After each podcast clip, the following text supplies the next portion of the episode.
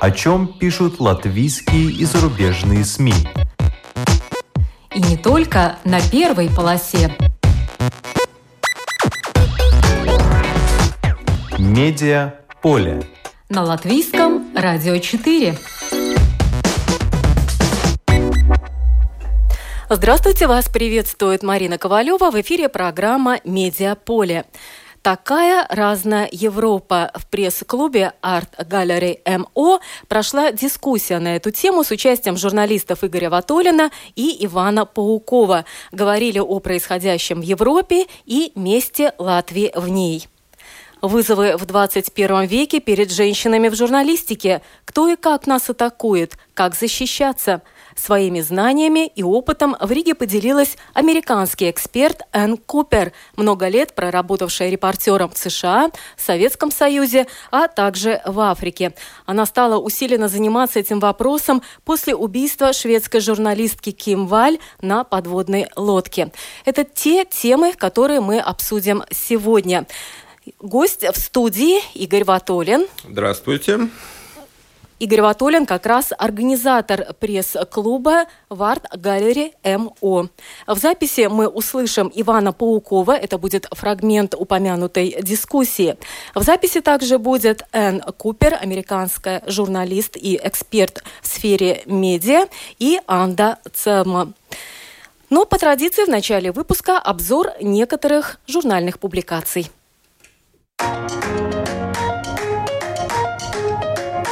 «Фальшивое мычание». Под таким заголовком в журнале The Economist опубликована статья о псевдомясе.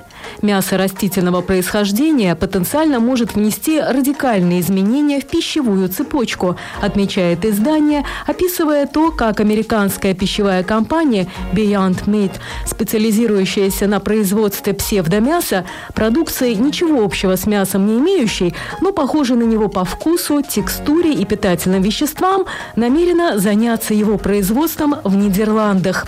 Этот нишевый бизнес постепенно становится все более мейнстримовским. По данным Евромонитор, американцы тратят на мясо замещающую продукцию 1 миллиард 400 миллионов долларов в год. Это пока всего 4% от того, что они тратят на настоящее мясо. Любопытно, что европейцы тратят на мясо без мяса полтора миллиарда долларов в год, что составляет 9-12% от того, что они тратят на реальное мясо. По словам экспертов, экспертов уже к 2020 году как в Америке, так и в Европе рынок альтернативного мяса удвоится.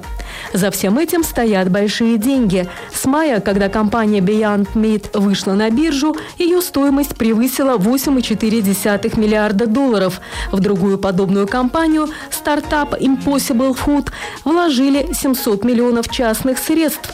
Причем свою лепту внес и Билл Гейтс. Те, кто поддерживают идею производства псевдомяса, мяса говорят о том, что снижение потребления натурального мяса поможет уменьшить выбросы СО2. Предприятие, тесно связанное с семьей Андреса Шкела, готово подарить Латвии землю под концертный зал на территории Андреосты. Но это никакая не благотворительность, пишет журнал ИР, отмечая, что этой семье постройка очень необходима, чтобы наконец начать развивать эту территорию в плане недвижимости, так как в нее было вложено как минимум 25 миллионов евро. Одно из условий, чтобы государство и самоуправление выровняло улицу Экспорта. Нынешний министр культуры Наурис Пунтулис реанимировал идею частного и публичного партнерства для строительства концертного зала. По его мнению, могут быть два кандидата – семья Шкелы с партнерами и фирма Merks, которая развивает район улицы Сканстас. Я хочу, чтобы Рига стала интернациональным центром культуры, городом, в котором приятно жить и куда интересно приезжать. Об этом сказала в интервью журналу «Пастайга» Лена Треймане, директор Рижского международного кинофестиваля, который пройдет с 17 по 22 октября. Традиционно открывают фестиваль премьерным показом снятого или спродюсированного в Латвии фильма. И это принципиальное решение.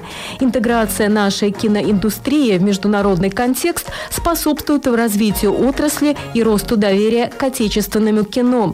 В этом году в центре внимания латвийская анимация. Ей посвятили отдельный раздел программы, рассказала Лена Треймане.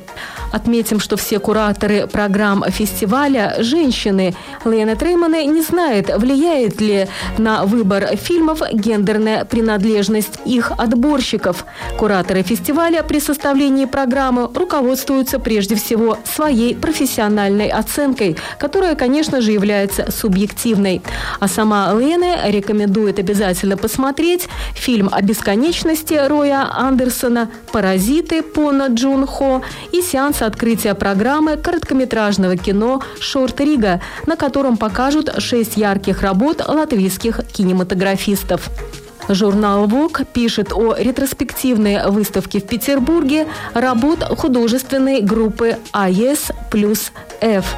Именно АЕСы начали делать еще в 1996 году исламский проект. Это плакаты, ковры, футболки, а также фиктивные туристические открытки. И на всей этой продукции на виды Москвы, Нью-Йорка, Парижа, Барселоны и прочих мировых столиц были наложены исламские боевики, минареты и другие мусульманские атрибуты. После событий 11 сентября этот проект стал лишь актуальнее, а коллектив известнее.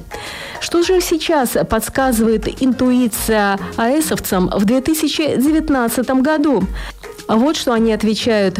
Феминизм мягким катком пройдется по реальности, и во главе мира встанет принчипесса – Итак, 2070 год. Повсеместную мусульманизацию заменил всемирный Китай. К власти пришли радикальные технофеминистки, изгнавшие с лица земли практически всех мужчин. Об этих временах речь идет в опере «Турандот», самом свежем проекте группы АС плюс F.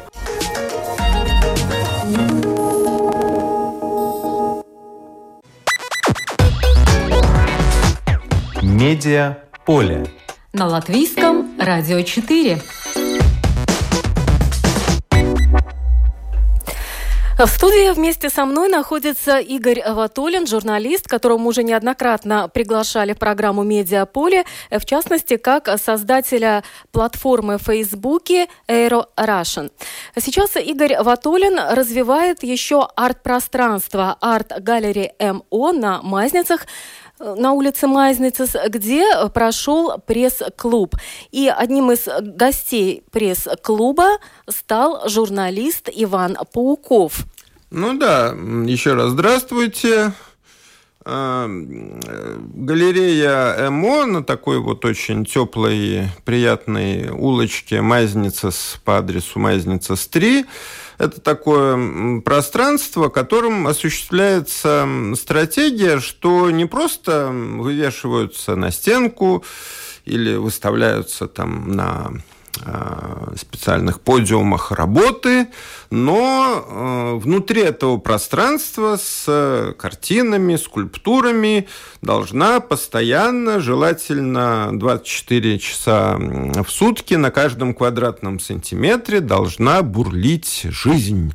И поэтому мы в галерее МО читаем, медленно читаем Платона, сверяясь с греческим оригиналом, вот сегодня там будет э, последняя болдинская медитация по скупому рыцарю. Кому интересно, подходите в 19.30, посмотрите там вот анонс на страничке в Фейсбуке Art Gallery MO.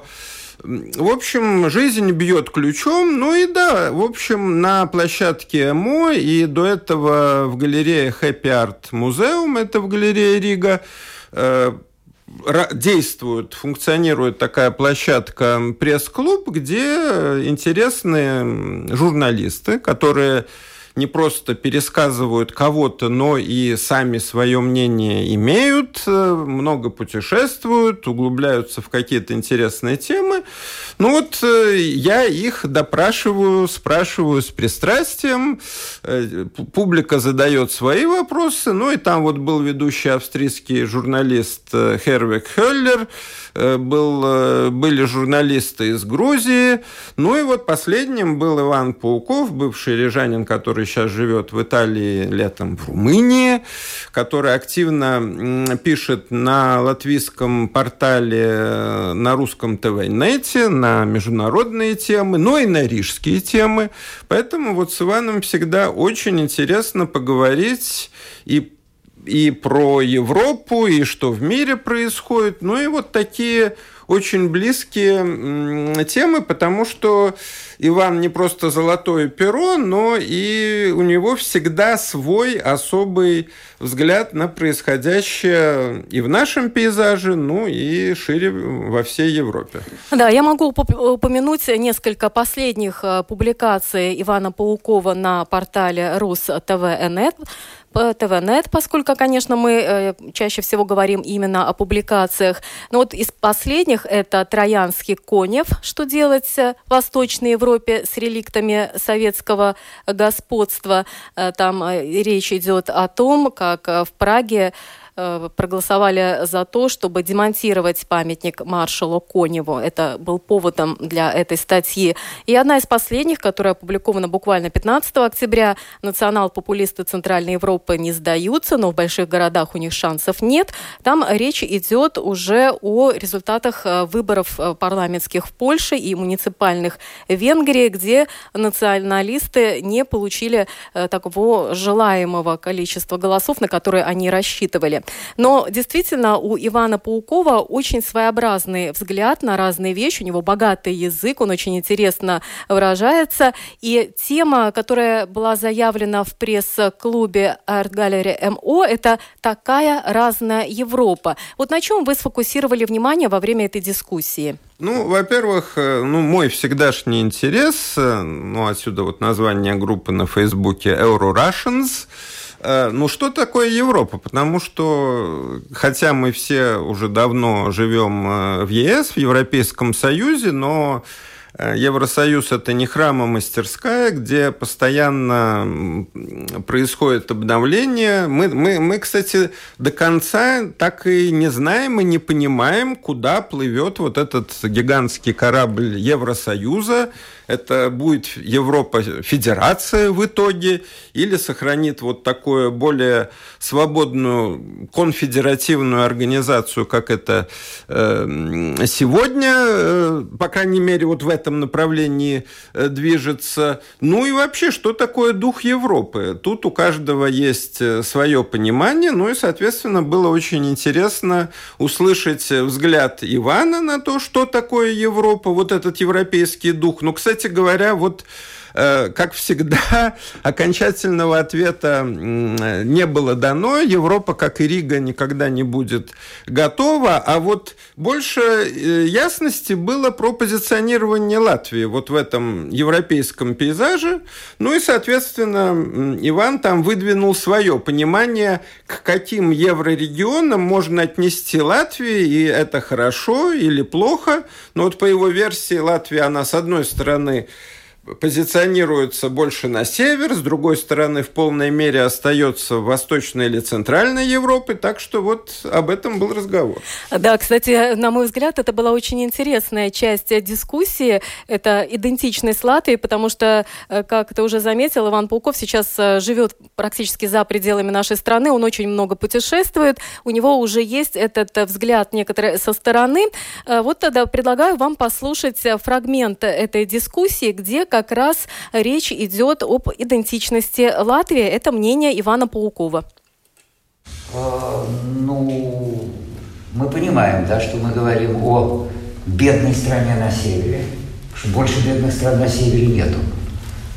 Северность страны это стало таким, э, таким клише, если страна северная, она обязана быть богатой. Нет исключений. Эстония не рассматривается бедная страна. Латвия рассматривается, да. Уникальность в том, что она и северная, и все-таки очень восточноевропейская, потому что она очень эклектическая. Здесь, здесь масса всего намешана, тоже она небольшая. А, ну и, собственно, конфессия это, это, один из, это один из таких примеров. Вот, э, меня спрашивает какой-то незнакомый человек, вот, что есть в Латвии такого, чего нет в других странах? Ну, вот смотрите, три христианских конфессии представлены практически поровну. Такое вы знаете где-то?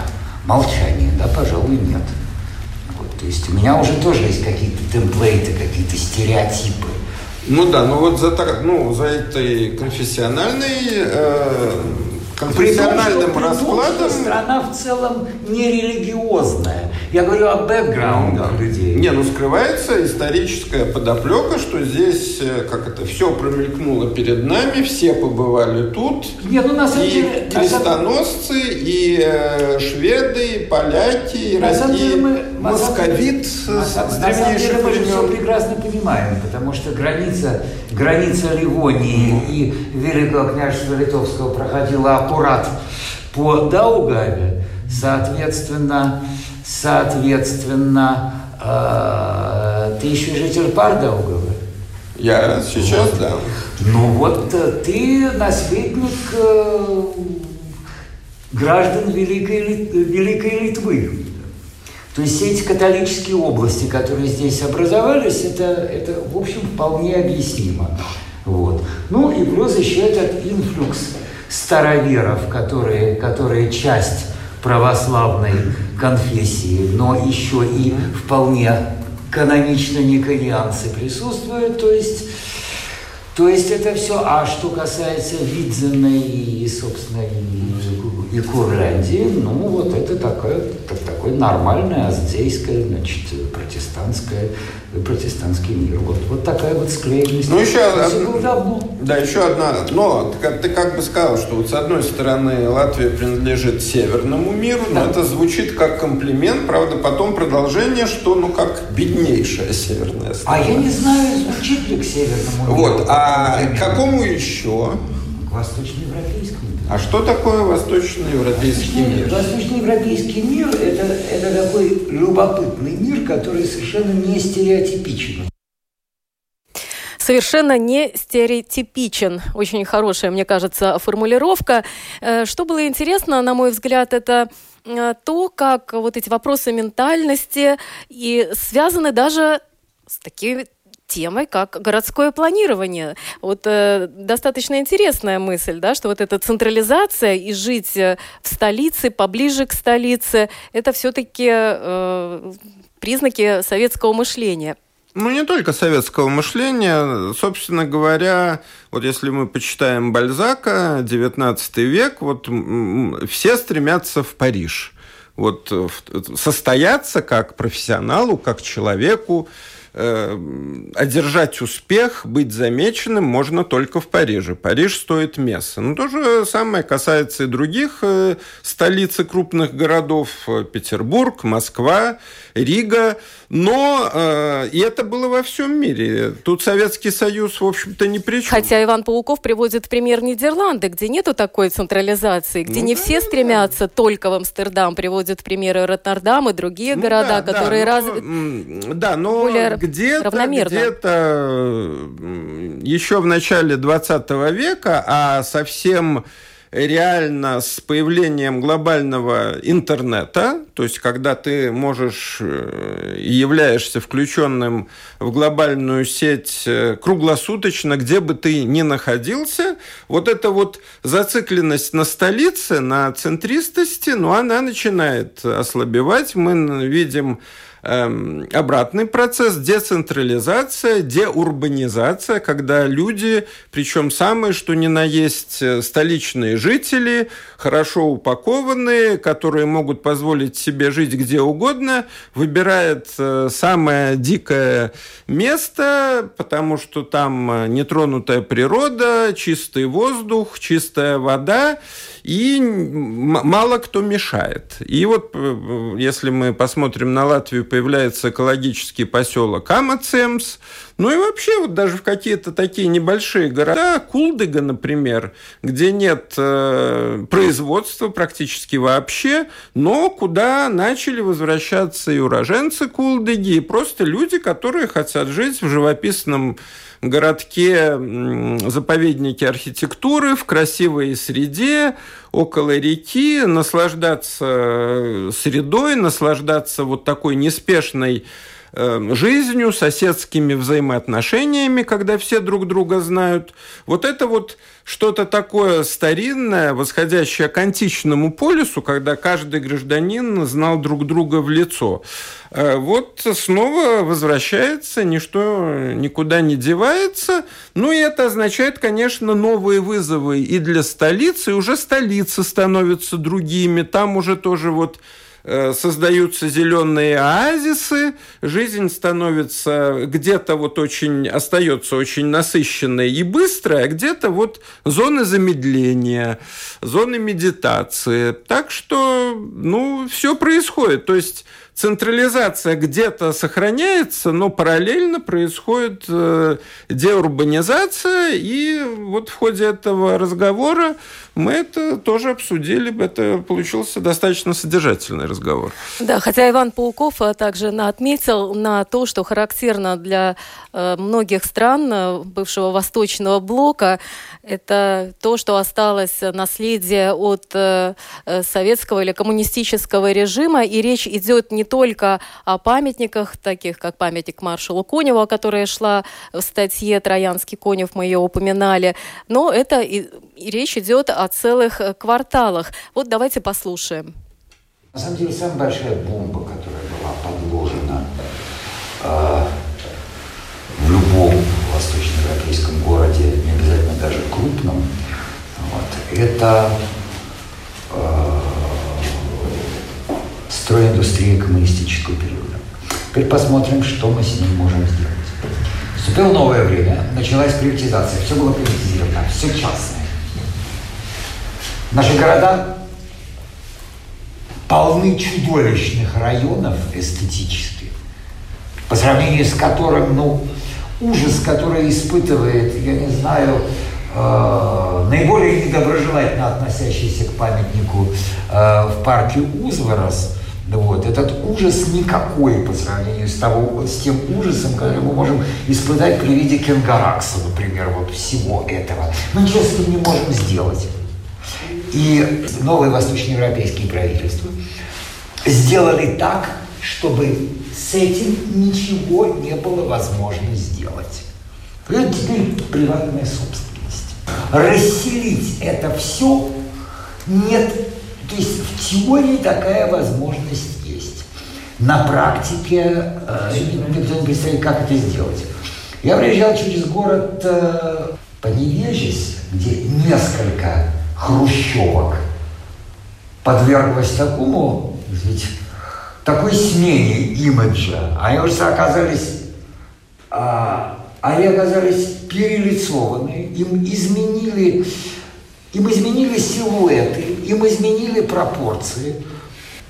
Я не ожидал этого. Я, знаешь, по всей Восточной Европе происходит раскрашивание всего этого кошмара в разные краски, смена э, значит, э, окон, дверей, всего остального, частично там какие-то утеплительные блоки и так далее. Но, но это, в общем, мы бальзамируем трупы. Что делать с этими трупами, не ясно. И эти мертвецкие, они, в общем, весьма велики. В Риге это большие массивы.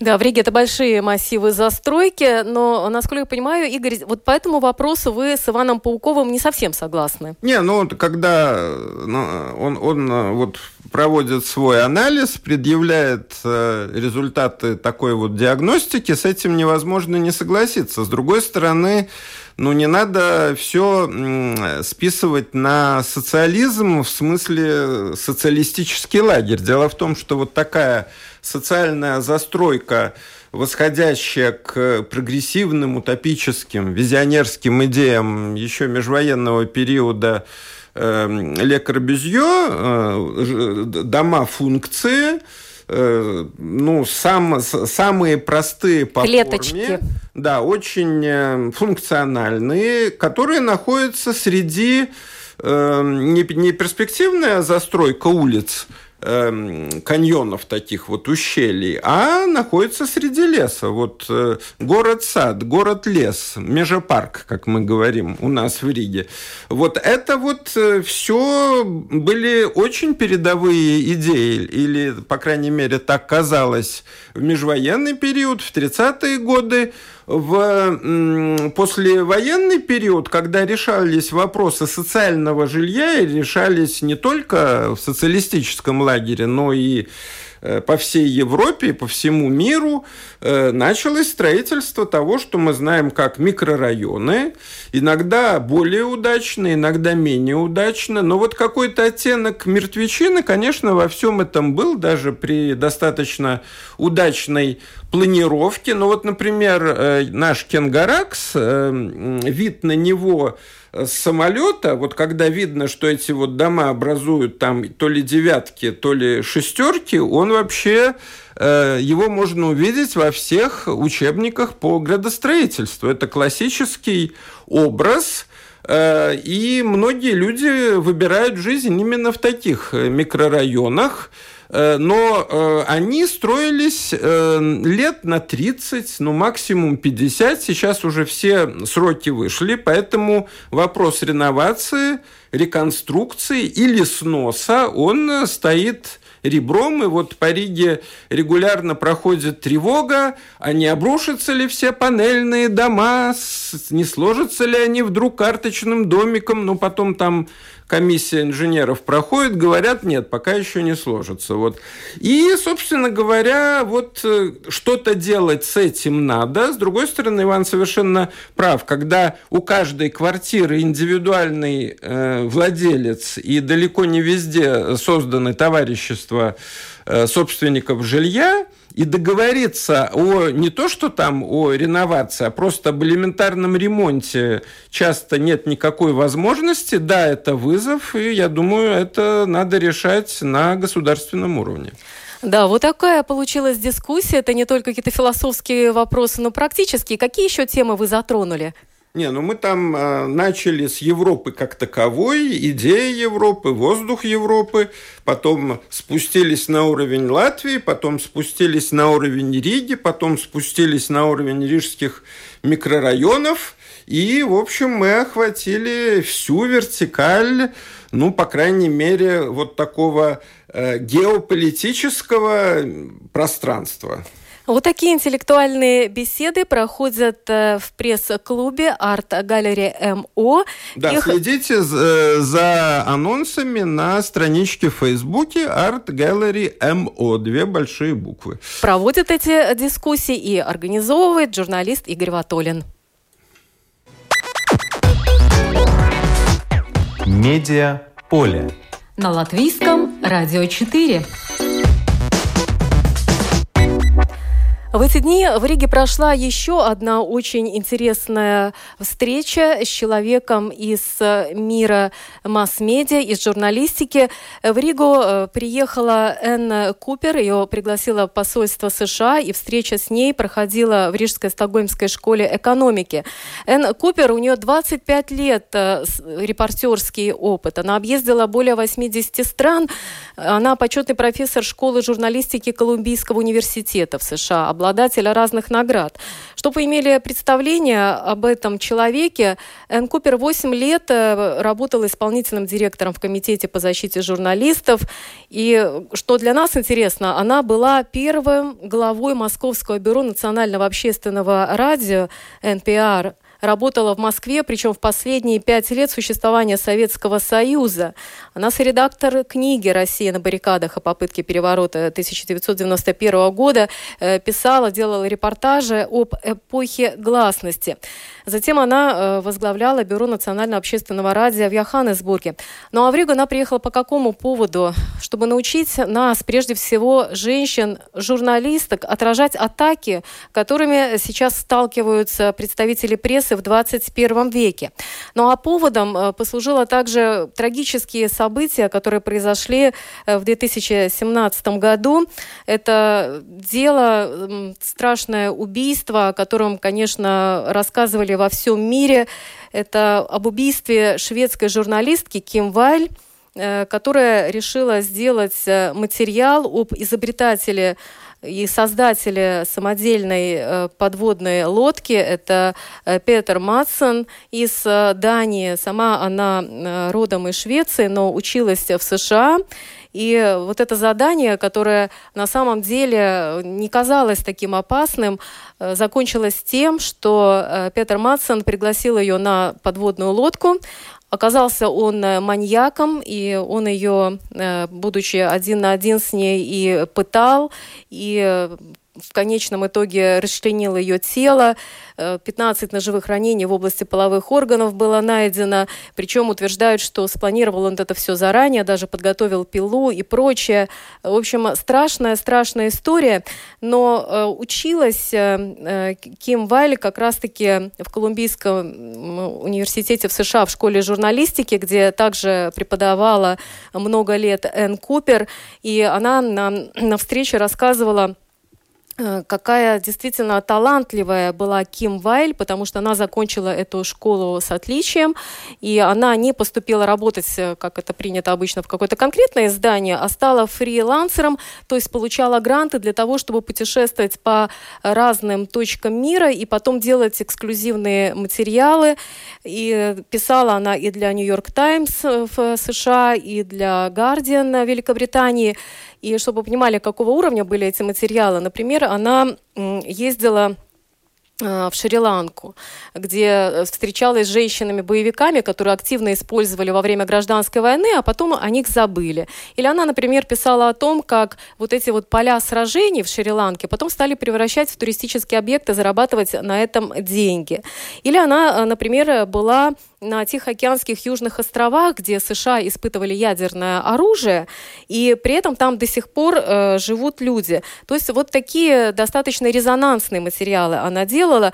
И Энн Купер, она сокрушалась о том, что, в принципе, э, фрилансеров, э, в общем-то, никто практически и не защищает.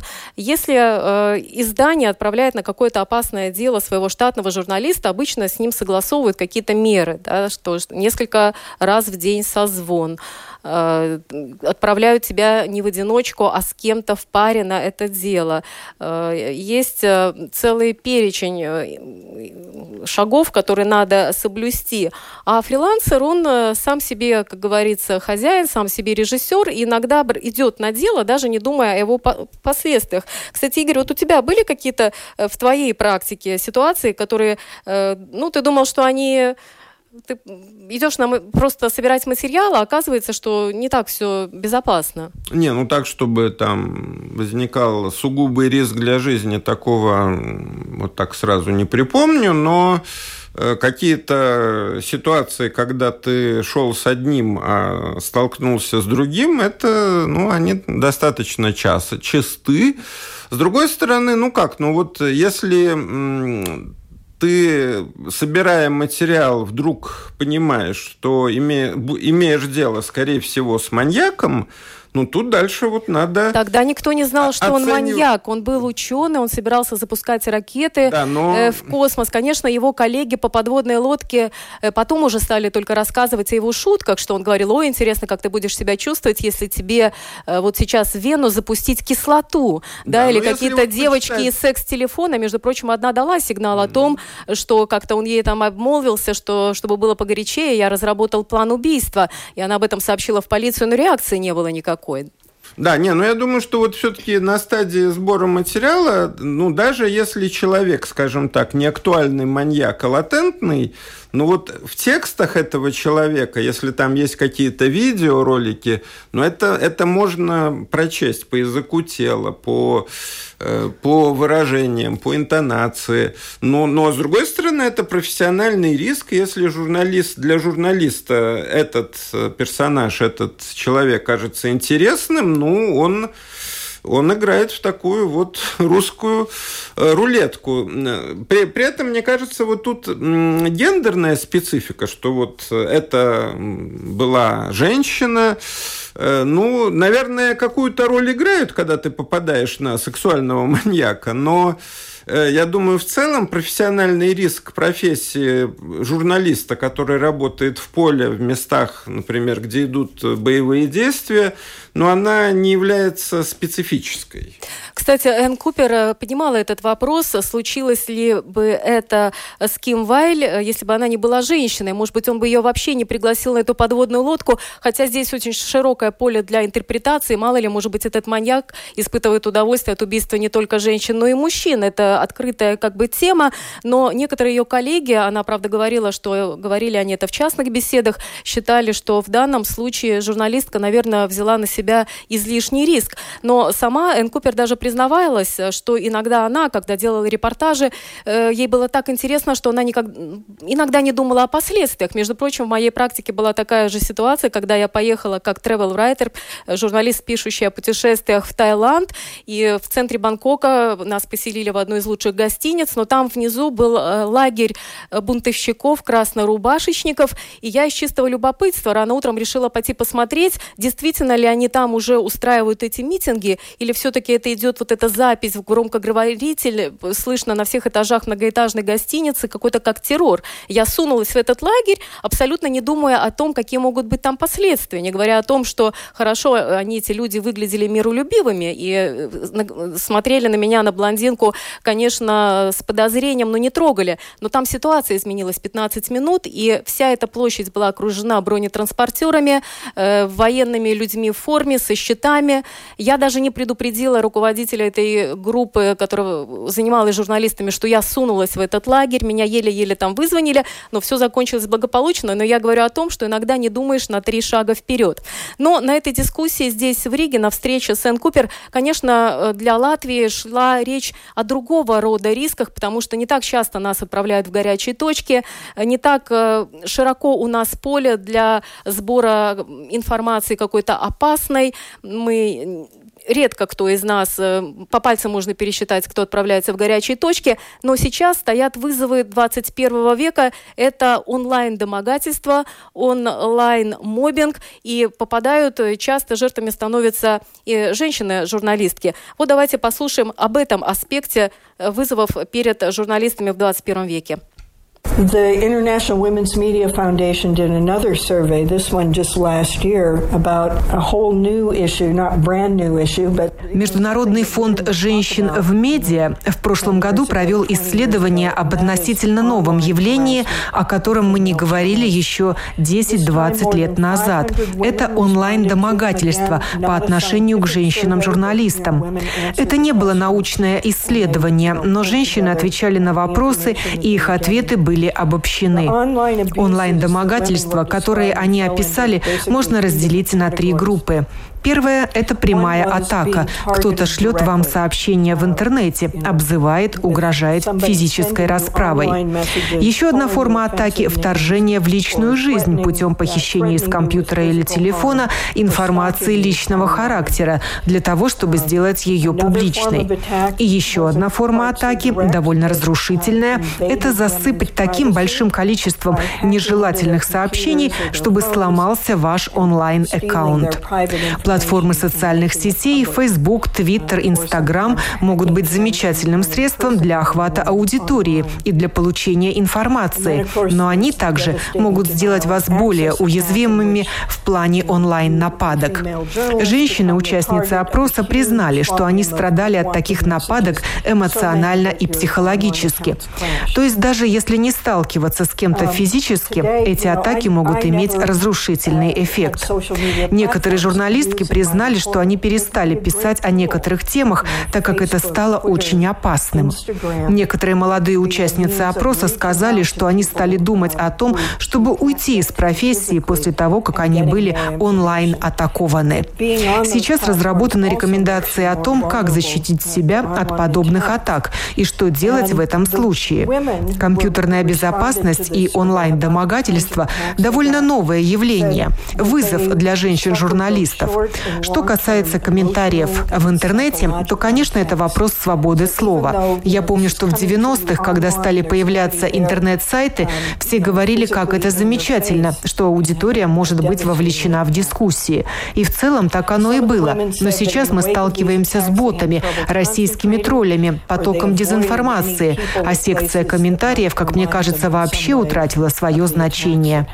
Некоторые медиа в США ограничивают секцию комментариев. Например, в «Нью-Йорк Таймс» некоторые статьи вы можете комментировать, а некоторые нет. Они закрыты для комментариев. Другие издания просят комментаторов пройти идентификацию. То есть вопрос комментариев – это то, что сейчас должны обсуждать профессионалы, в том числе в отделах новостей, не забывая о конкурентоспособности. И тут еще один вопрос. Даже если репортер, как частное лицо, начинает получать оскорбительные комментарии в своем твиттере, его редактор должен его защищать. И я думаю, что обязанность отдела новостей и редактора научить тому, как журналист может себя защищать в онлайн-среде.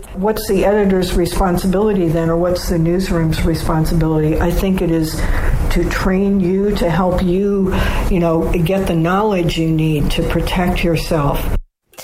Но вот Энн Купер указал еще на одну такую проблему, что 70% э, среди студенток в США на журналистских факультетах это лица женского пола, но в результате в новостных э, отделах работает всего 37% женщин, основные это мужчины, редакторы в основном мужчины.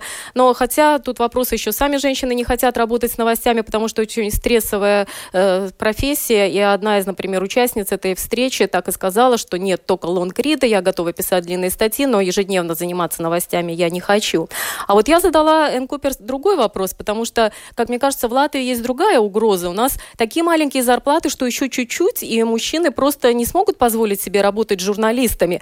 И мне было интересно узнать, вот видит ли она как профессионал э, какую-то, ну, если не угрозу, то вызов перед женщинами-журналистками, которые, возможно, должны будут покрывать все темы, э, и какие вызовы есть для общества, если происходящее в нем будут освещать одни только женщины. Но вот Энн Купер не видит в этом проблемы. But I think that female journalists can cover all of those issues, and many of them do very well. Я думаю, что женщины-журналисты могут освещать все темы, и многие из них делают это очень хорошо. Я думаю, что будь вы женщина-журналист или мужчина-журналист, вы всегда стремитесь достичь баланса. Например, если вы делаете репортаж о страхах, об опасениях, вы стараетесь поговорить со всеми вовлеченными сторонами, с людьми разных взглядов по этому вопросу. Я не вижу никаких причин, почему журналисты-женщины не могли бы это делать так же хорошо, как мужчины. Возможно, я, как журналист женского пола, освещая проблемы беженцев в Африке, немного больше фокусировалась на том, как это влияет на детей. Но если вы сравните мои репортажи с теми, что что делали об этом мужчины-журналисты, вы не увидите большой разницы.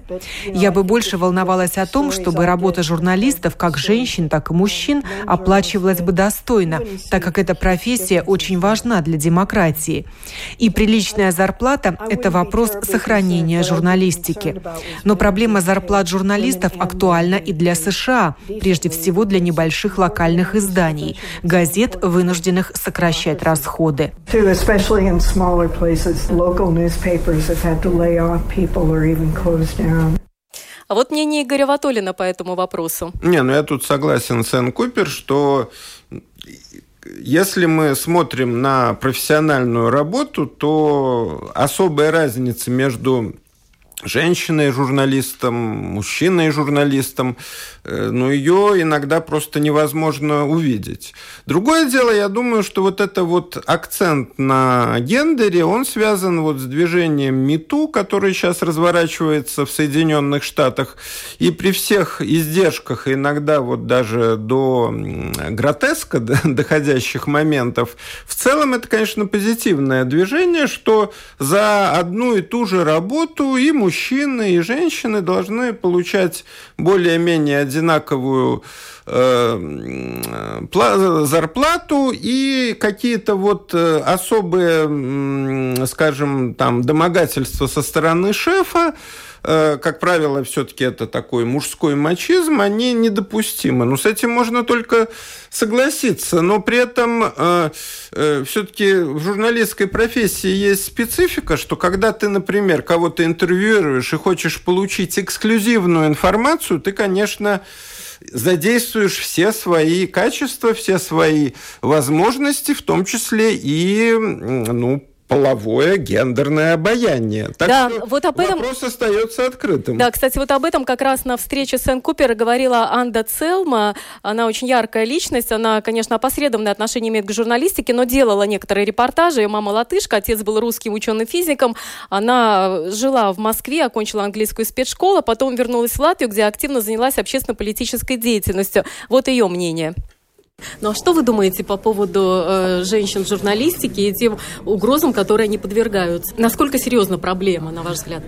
Конечно, женщины более уязвимы э, в журналистике, как и в любой другой профессии, это совершенно естественно. Мы все-таки считаемся слабым полом, но у нас есть и своя сила. У нас, если мы умные женщины, то мы очень часто эту нашу слабость можем обратить в силу как и в политике, так и в других в любых областях, так и, естественно, в журналистике.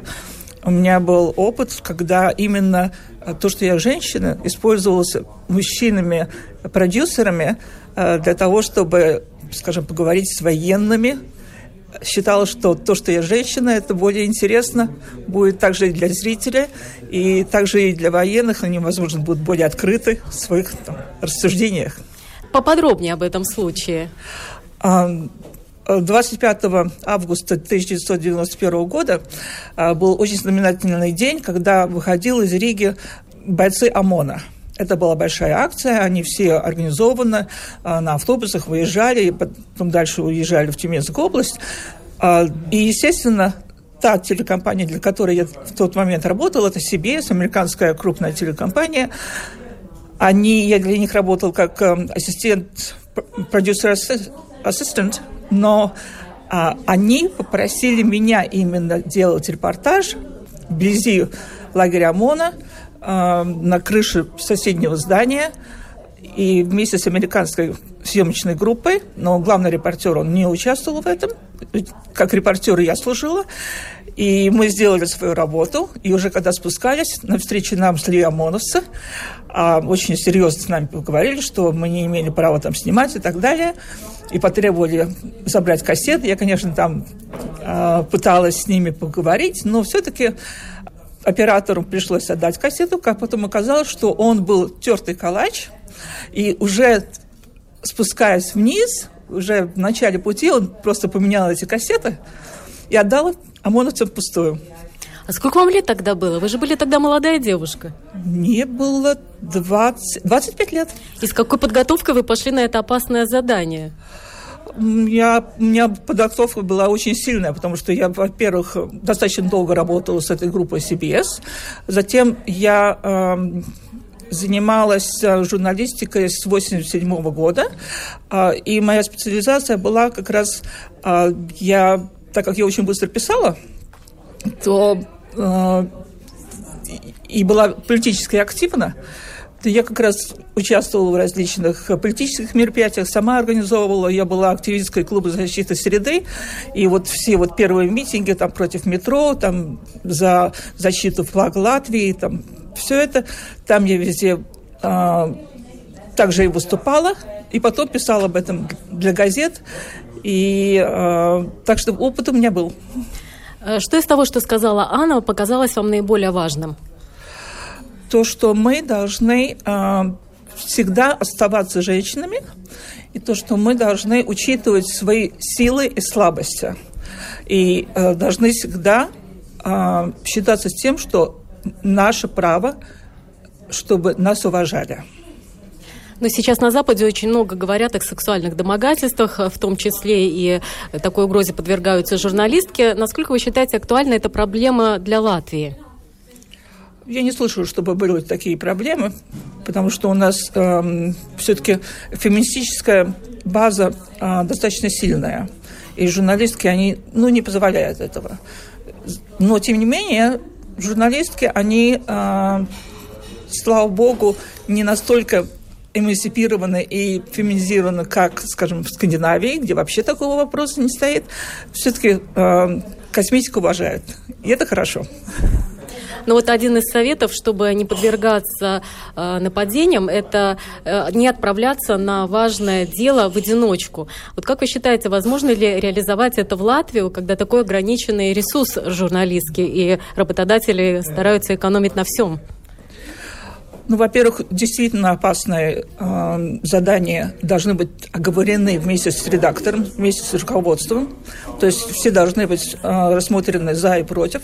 И в одиночку это не обязательно означает, что ты взял с собой коллегу-репортера. Это может быть и шофер, это может быть и оператор и так далее. То есть э, это может быть даже тот же самый главный редактор. Пускай он сопровождает. А из вашего опыта э, самые яркие случаи э, угроз журналистам в нашей стране? Вы можете что-нибудь припомнить такое? Нет, нет. Эм, то есть у журналистам, я думаю, что были достаточно много угроз, особенно журналистам, которые ведут расследования. Но об этих угрозах мы наверняка не знаем, потому что наверняка это Э, были угрозы, которые сделаны кулуарно. Э, кое-что по делу различных мореходств там прозвучало, что были угрозы, но мы можем верить, можем не верить. Я думаю, что я верю таким угрозам, но я знаю, что а, обычно журналистам в таких случаях нужно верить. А по поводу э, мобинга журналистов в социальных сетях, в интернете при помощи комментариев, э, как вам вот эта идея просто ликвидировать вот эту опцию, э, ставить комментарии? Мне очень не нравится, потому что э, тогда журналисты потеряют э, часть своей аудитории. Потому что очень часто мы читаем, чтобы оставить свои комментарии и чтобы высказаться. Все-таки такая опция должна быть, и пускай даже наши комментарии не учитываются, пускай, может быть, они даже там проскальзывают мимо, хотя, конечно, администраторы должны э, убирать все то, что непозволительно, но такая опция должна сохраниться. Спасибо. Это были Анда Целма, Игорь Ватолин. Спасибо за внимание. Оператор прямого эфира Томс Шупейка. Провела программу Марина Ковалева.